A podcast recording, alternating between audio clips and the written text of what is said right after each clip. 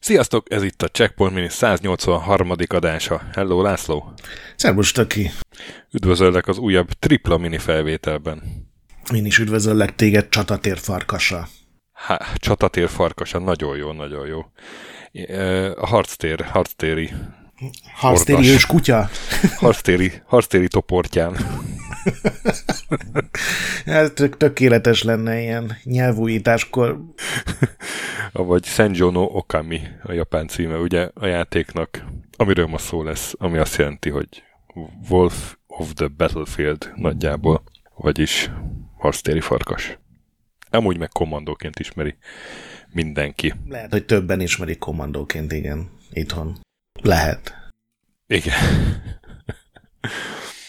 Hát erről már írtam rettetesen régen, több mint tíz éve egy posztot a IDDQD-ra, de annyian kérték, köztük te magad is, hogy legyen róla egy mini, hogy csinálunk egyet. Ugye ez eredetileg egy játéktermi, tehát arcade játék, amit a Capcom csinált 1985-ben, és rögtön le is szögezném, hogy 1985-ben megjelent ugye a Commando című film, a kiváló kaliforniai kormányzó, ex-kormányzó főszereplésével, de semmi köze a kettőnek egymáshoz, mert a film az fél évek azután jelent meg, hogy kijött a játék. De egyébként szerintem volt benne annyi, hogy ugye azt mondtuk, hogy a japán cím az teljesen más, ez a csatatérfarkas a biznisz, és igen. szerintem Amerikában azért nevezték át, mert biztos akkor már voltak trélerek, vagy Ebben lehet valami, igen. De ha valaki a Schwarzenegger film sztoriát keresni a játékban, azt nem fogja megtalálni. Szerintem pont ugyanannyi sztori van a két játékban. Hát de nincs benne bazuka, meg, meg nincs lánya, akit meg kell menteni, meg nem tudom. Tehát úgy érted, hogy meg... a film sztoriában egy, egy, egy fontos narratív elem, hogy van bazuka. A Commando című filmben igen. Tehát ha azt mondod, hogy Commando, nekem az jut eszembe, hogy Schwarzenegger áll így összekoszolva, és a, a nem tudom, a négy csövű bazuka ott van a vállán. Taktikusan összekoszolva úgy érted, mert nyilván csatatér farkasává válik ő is. Bár meg kell mondanom, Igen, ilyen... nem láttam a filmet, úgyhogy. Nem láttad a filmet? Nem, én kimaradtam a 80-as évek ilyen szemeteiből, és utólag ezeket nem lehet megnézni. Én megpróbáltam a kommandót megnézni, és szerintem 10 perc után kapcsoltam ki, hogy ez... Figyelj, a, a, tényleg a beszéde miatt ér, érdemes, akkor még nem tanult meg rendesen angolul a Schwarzi, és amilyen, tehát ugye az akcentus az, meg, az még ma is megvan, de akkor nagyon, nagyon durván ropogtak az angol szavak a, a Aki az ős, ős Schwarzeneggerre kíváncsi, a Pumping the Iron című 1975-ös. Pontos. Hát egy a kultúra embere vagy, azt kell mondjam. Pontosan ezt akartam mondani, hogy még annál is durvább a Pumping Iron. Na de. Na de. Szóval ez eredetileg egy játéktermi gép volt, ami azt jelenti, hogy pénzbedobós volt, ami azt jelenti, hogy rohadt nehéz volt, és uh, igazából arra volt kitalálva, hogy kis adagokban játszom vele az ember, ha nagyon sok pénze van, akkor akár mondjuk 20 perc alatt végig is játszhatta. Igen. A fejlesztésről nem sokat tudni, de az biztos, hogy a Tokuro Fujiwara nevű ilyen hát designernek mondjuk ma már, akkor biztos nem ez volt a rangja. Egyszerre dolgozott a Commando, meg a Ghost and Goblinson, és Igen. mindkettő az ilyen lehetetlenül mocsok nehéz játéktermi játékok kupacában van, tehát ő vagy ez volt a napi parancsa, hogy figyelj, ha az egy percet megéri az átlagjátékos egy zsetonnal, akkor valamit nagyon elrontottunk, és vagy ez volt az ő személyes ízlése. És hát később aztán Megaman, Megaman csinált, hogy Megameneket, meg uh, ugye a Resident Evil-nek volt a producere? Hát a Mega Man siker után előléptették, és akkor már mindennek a producere ja, volt. Ja, Tehát ja. körülbelül 20 éven keresztül a neve minden Capcom játékon ott volt. Az, hogy mennyit dolgozott bele, az nyilván egy más kérdés. Egy eléggé ö, megkerülhetetlen fejlesztője a japán játékiparnak. Mondjuk ez egy annyira amerikai stílusú játék, nem ez a magányos muszkli katona nekiáll a dzsungelben rendet tenni. Hát igen, de hát ugye ez akkoriban a VHS korszakban ez ugye tele volt ilyen filmekkel a, amerikai ninja, hogy más nem mondjak, ugye a két kultúra találkozása. Hát igen, ez mindkét Michael nép Dudikoffal. büszke lehet arra a találkozásra. Michael Dudikoff, miért jegyeztem meg ilyet? Hát mert, mert ő szerintem ilyen poszterhős volt, amikor te általános iskolában Igen, voltál. abszolút, meg a Dolph Lundgren, meg ezek. És hát eléggé nagy hatással volt a műfajra a kommandó olyan értelemben, hogy rengeteg klónja lett aztán. Tehát így sokan kezdte az Ikari Warriors, a Hooders Wings, mm, meg nem tudom, még volt egy csomó olyan játék, ami, sok ami troopers. ezt a igen, igen, ezt a lentről felfelé scrollozódós egyszemélyes hadsereg koncepciót, ugye ezt a Run and Gun-nak mondjuk ma talán. Igen, és a, a legtöbb az pont ugyanez a amerikai katona megy valamiféle nagyon gonoszokat ölni, és általában a dzsungelben, tehát még ezt is majdnem mindenki átvette, hogy volt néhány sci-fi verzió ebből, de a legtöbb az tényleg ez volt, hogy, hogy, hogy fák között a barna talajon gyalogol a tesztoszteron hős. Egyébként nagyon furcsa, mert nem tudom, megpróbáltad-e megnézni a, a kommandónak az eredeti háttérsztoriát. Mert mint a játéknak, vagy a... Igen, igen. Hát a főhős nevéig jutottam, hogy Super Joe. Igen, amivel szerintem így mindent el is mondtunk róla, mert semmi más nem derül ki. Igen. De hát a játék az 1900XX-ben játszódik például. Tehát eh, ilyen mélységekig mentek le a narratív designerek, hogy, hogy kitalálják. Még azt olvastam valahol, hogy az egyenruhák második világháborúsak, ez nekem nem tűnt föl, de akár lehet. Aha. Viszont minden más inkább ilyen vietnámi háborús, nem? Ez a dzsungel, meg a jeeppel a Abszolút. mocsaras persze. Őserdős terepen megyünk. Igen, igen, igen, igen, ez teljesen dzsungelháború. És hát nagyon uh, sikeres játék volt, meg, meg szép játék volt. Majd élményeinkről mindjárt beszélünk, de de ugye rengeteg konverziója lett. Uh-huh. És szerintem arról érdemes egy külön kicsit szót ejteni. Az Ocean kapaszkodott nagyon azért, hogy uh, megszerezze a jogokat, és hát ugye a Commodore 64-es verziót ismerik legtöbben itthon, az Elite Systems, egy akkor elég ö, ismeretlen új fejlesztő cég kapta meg a feladatot. Erről van egy jó anekdota az Elite Systems néző. Pont, pont ezt Ja, akartam mondjad. mondani. Igen, hogy a céget alapító Richard Wilcoxnak a fia, Steve, az, az jóban volt egy eh, brit céggel, az Electrocoinnal, ami a többek között a Capcommal bizniszelt. És akkor ez a közvetítő hozott össze egy meetinget a Capcom CEO-jával, Tsujimoto Kenzoval, aki hát már akkoriban elég nagy ember volt, de az így elmászkált Európába ünnepe, ö, üzletelni. És akkor a Wilcoxék bementek a Kenzónak a ötcsillagos lakosztályába, és ö, egy nagyon merész ajánlatot tettek.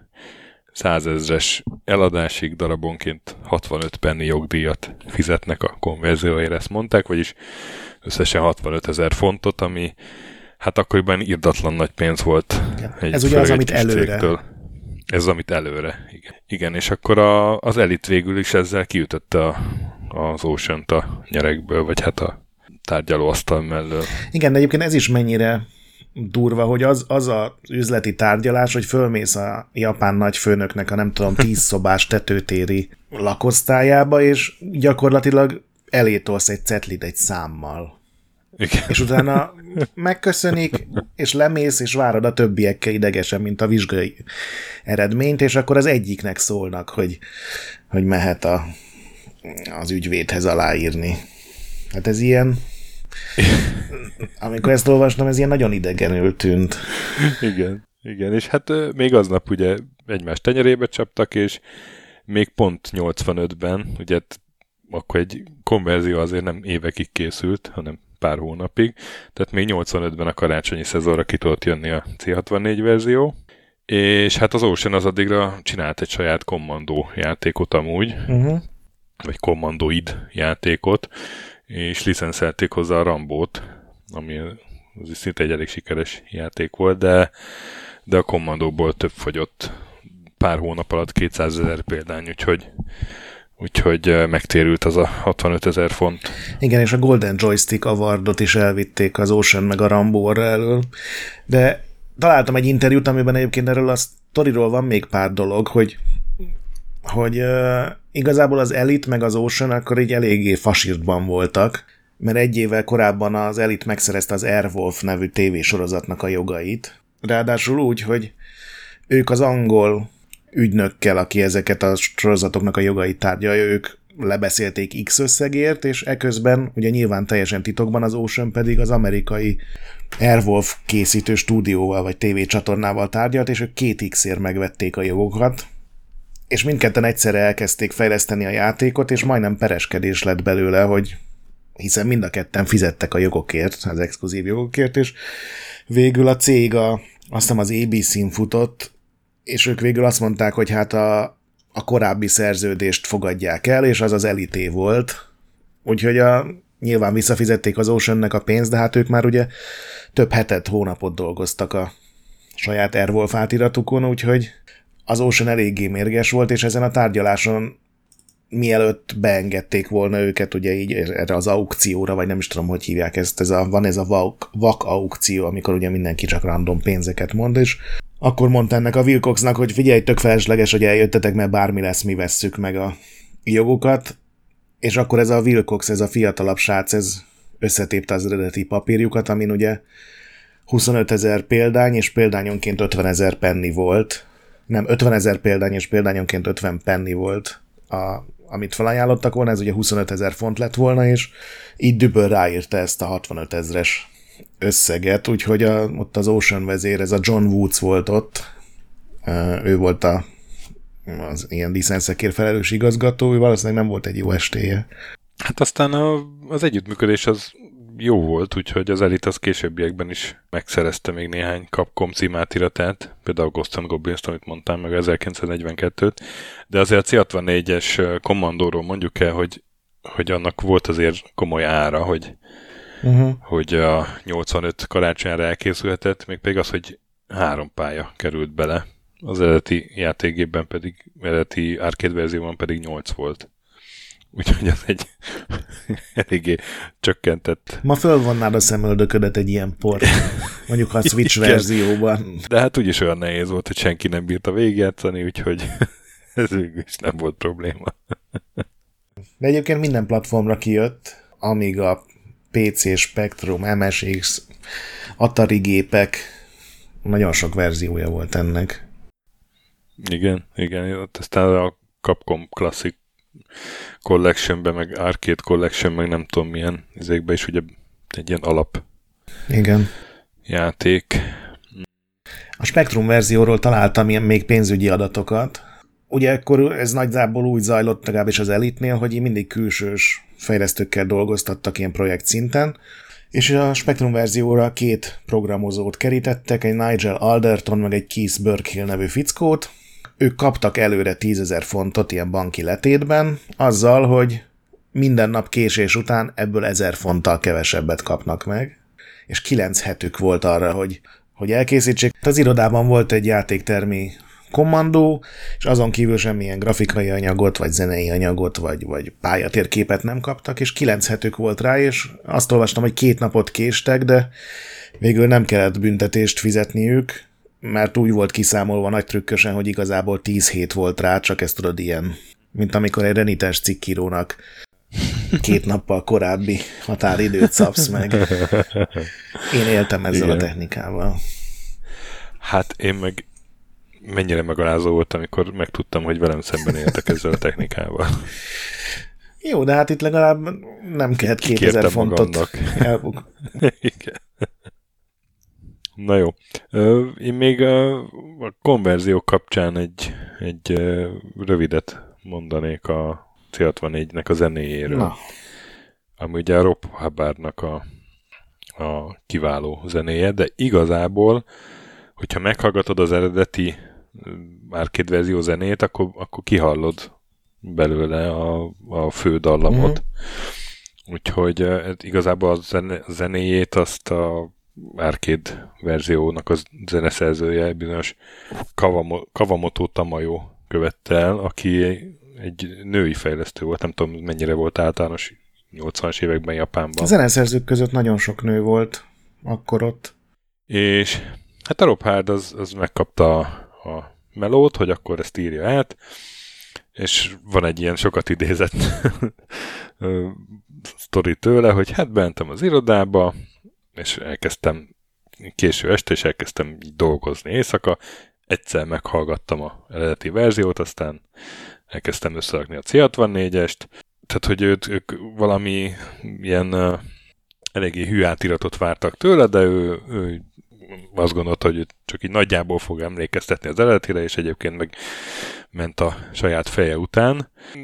Reggel nyolcra összerakta a zenét, és mire megjöttek a emberek a épületbe, a elithez, minden gépre felrakta a, az ő zenélő verzióját, és az utolsó mondat, hogy hogy megkaptam a csekkemet, és reggel, hogy délelőtt tízkor már hazafelé voltam a metrón.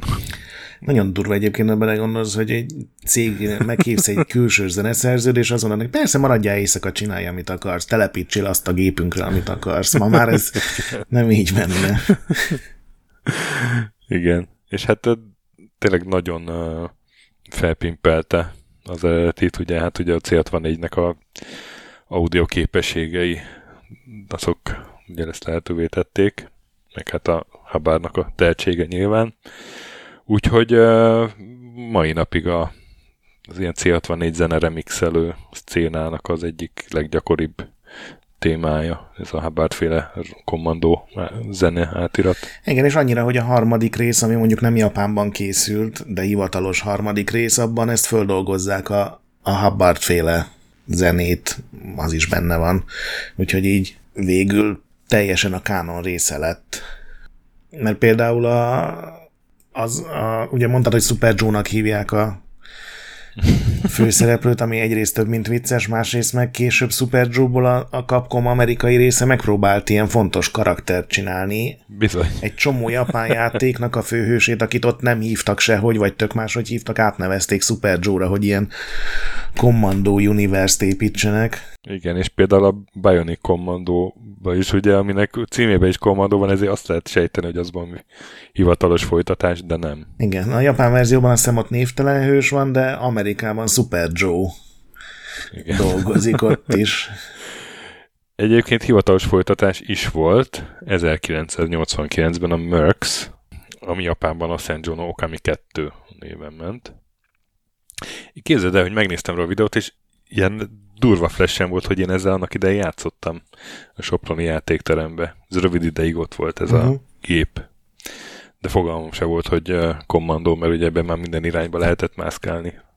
Igen, ezt ugye azért nem kommandónak hívták, mert pont a film miatt át kellett nevezni, tehát nyilván kommandó 2 lett volna. Azt, azt tudtad, hogy még az elit próbált számítógépekre is kommandó 2-t csinálni? Ilyen saját kútfőből? Azt a, nem tudtam. Bejelentett, hát ugye rohadt nagy siker lett, te is mondtad, hogy 200 ezer példány elfogyott belőle pár hét, pár hónap alatt, és bejelentették, hogy lesz Commando 2, aztán, hogy Commando 86 lesz a címe, aztán ilyen kis hírben kijött, hogy Commando 87-re átnevezték, mert késik, de végül ugye nyilván a Capcom ebben nem ment bele, hogy itt random európai fejlesztők csináljanak játékot, úgyhogy Duet címmel jelent meg, én ebből oh. teljesen kimaradtam, most láttam pár ilyen élménybeszámolót, állítólag nem is igazából kommandóhoz hasonlított, hanem a Gauntlethez, tehát ilyen jobbra-balra scrollozott a pálya, meg nem feltétlenül emberi ellenfelek voltak, hanem szörnyek is. De furcsa, hogy volt egy ilyen kunkor ebben. És akkor ugye volt a harmadik rész, amit mondasz, a Wolf of the Battlefield Commando 3 címmel, ami 2008-ban jelent meg uh, Xbox Live Arcade-re, meg PlayStation Networkre. Hát erről egy videót néztem, de nem tűnik túl a célosnak. Iszonyatosan nehéz volt, és szerintem ilyen stíl, tehát nem kommandó stílusú volt, hanem ilyen, mintha a kommandóból csinált volna valaki a 90-es évek elején egy ilyen rajz, reggeli rajzfilmet, tudod, ilyen, ilyen nagyon furcsa nem sokat, tehát a, szerintem a második pályára tudtam átjutni ilyen nagyon-nagyon sok szenvedés után, és utána letöröltem, tehát ez nekem túl nehéz. Nem mintha a többi kommandó nem lenne rohadt nehéz egyébként, de, de ez valahogy túlzás volt nekem. És akkor beszéljünk a játékról magáról, nem? Még, még azt akarom elmondani, két ilyen fun fact-et. Az egyik, hogy készítettek belőle, a Bandai készített belőle egy táblás társasjátékot. Azt a rohadt. És ha rákeresel, ilyen, ilyen izé, vidám gyerekek. Dzsungelkalapos gyerekek. Úristen. Tudod, amikor megjapánosítanak Aha. valamit. Kb. az. De kinek jut eszébe ez? Egy kommandó táblás társasjáték. A hatos dobtál, kaptál két gránátot. Igen. Igen. A másik pedig, hogy hát ugye most három játékot veszünk fel egy adagba, így szoktuk csinálni a miniket. Nem tudom, rájöttél, hogy mi a közös pont mind a három játékba. A Németországban cenzúrázták? Pont, pontosan, mindegyiket cenzúrázták Németországban, és uh, ugye a kommandót azt úgy, hogy uh, eleve Space Invasion volt a neve, nagyon jó cím így a Space Invaders mellett, uh-huh. És hát a, a főhőst is, meg a ellenséges katonákat is ilyen fehér androidokra cserélték, de minden más grafika maradt. Tehát a dzsungel környezetben Androidok a mocsárban. csapatnak az androidok. Hát igen. Ja, még ennyit akartam. No, és hát milyen volt játszani vele neked most?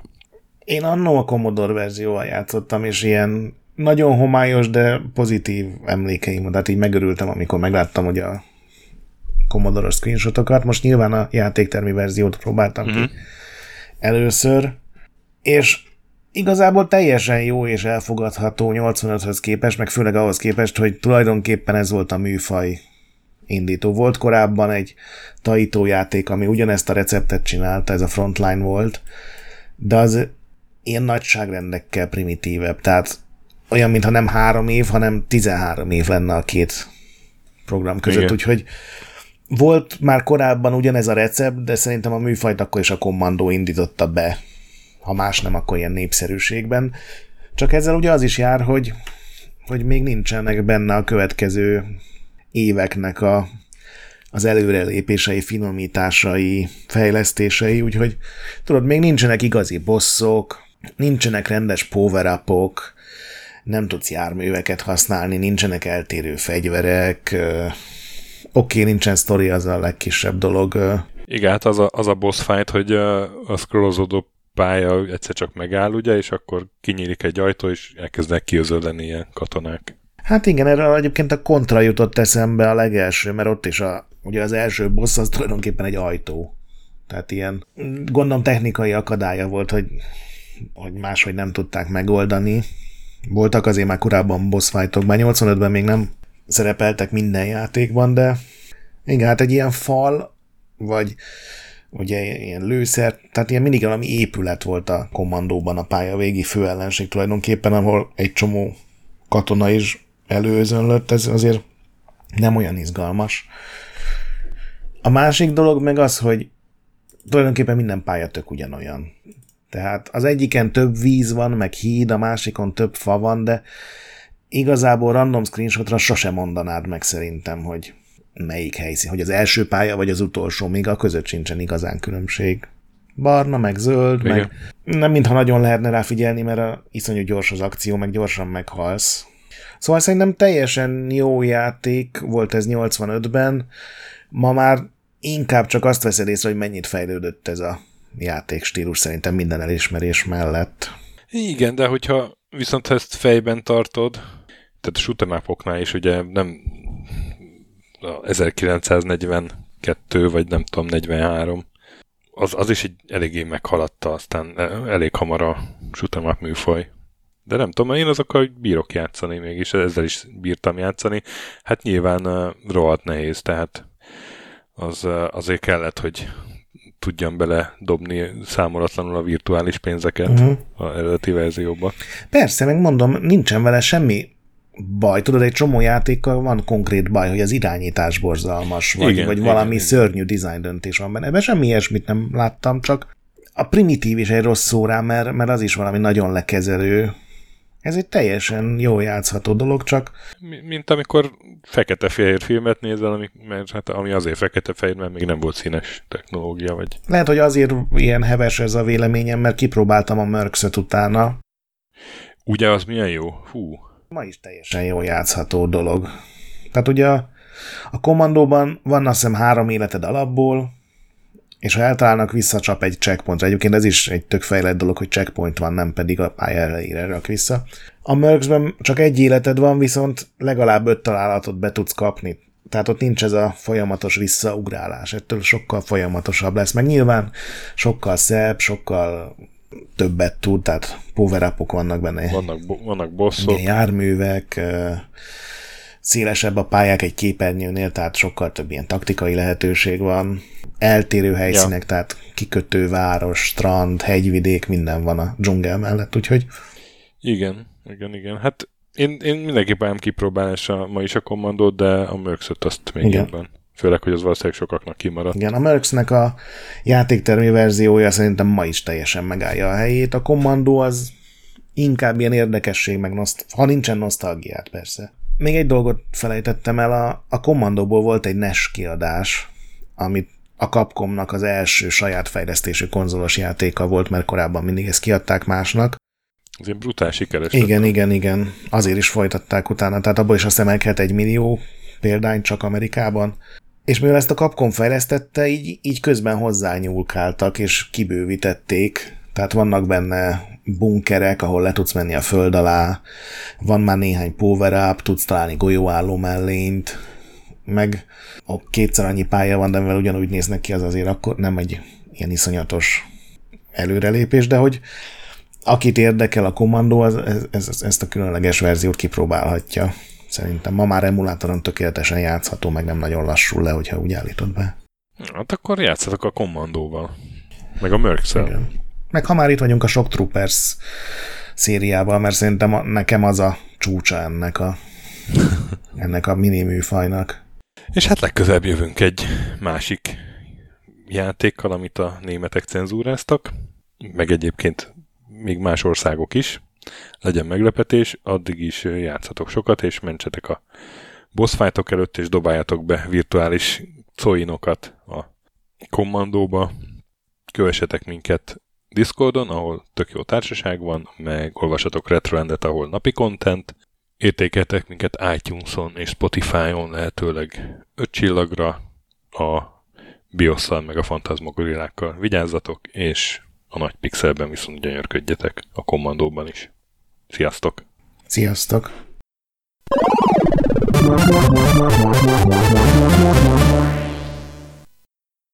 Köszönjük a segítséget és az adományokat támogatóinknak, különösen nekik.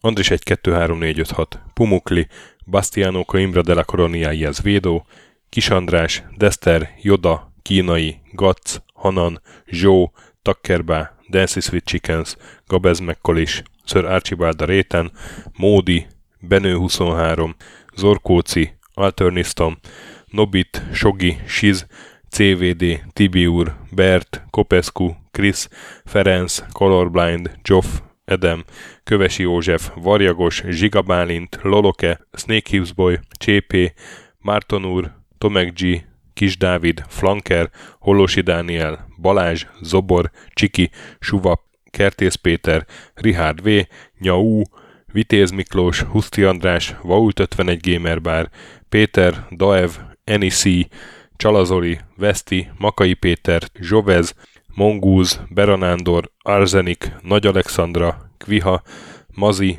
Tryman, Magyar Kristóf, Krit 23, Invi, Kuruc Ádám, Jedi, Harvester Marc, Igor, Pixelever, Oprüke, Estring, Szaszamester, Kecskés János, MacMiger, Dvorski Dániel, Dénes, Kozmér Joe, Fábián Ákos, Sakali, Maz, Mr. Corley, Nagy Gyula, Gergely B., Sorel, Naturlecsó, Devencs, Kaktusz, Tom, Jed, Apai Márton, Balcó, Alagi úr, Judgebred, László, Kurunci Gábor, Opat, Jani bácsi, Dabrowski Ádám, Gévas, Zabolik, Kákris, Logan, Hédi, Tomiszt, Att, Gyuri, Kevin Hun, Zobug, Balog Tamás, Enlászló, Gombos Márk, Valisz, Hekkés Lángos, Szati, Rudimester, Sancho Musax, Elektronikus Bárány, Nand, Valand, Jancsa, Burgerpápa Jani, Deadlock, Csédani, Hídnyugatra Podcast, Lavkó Maruni,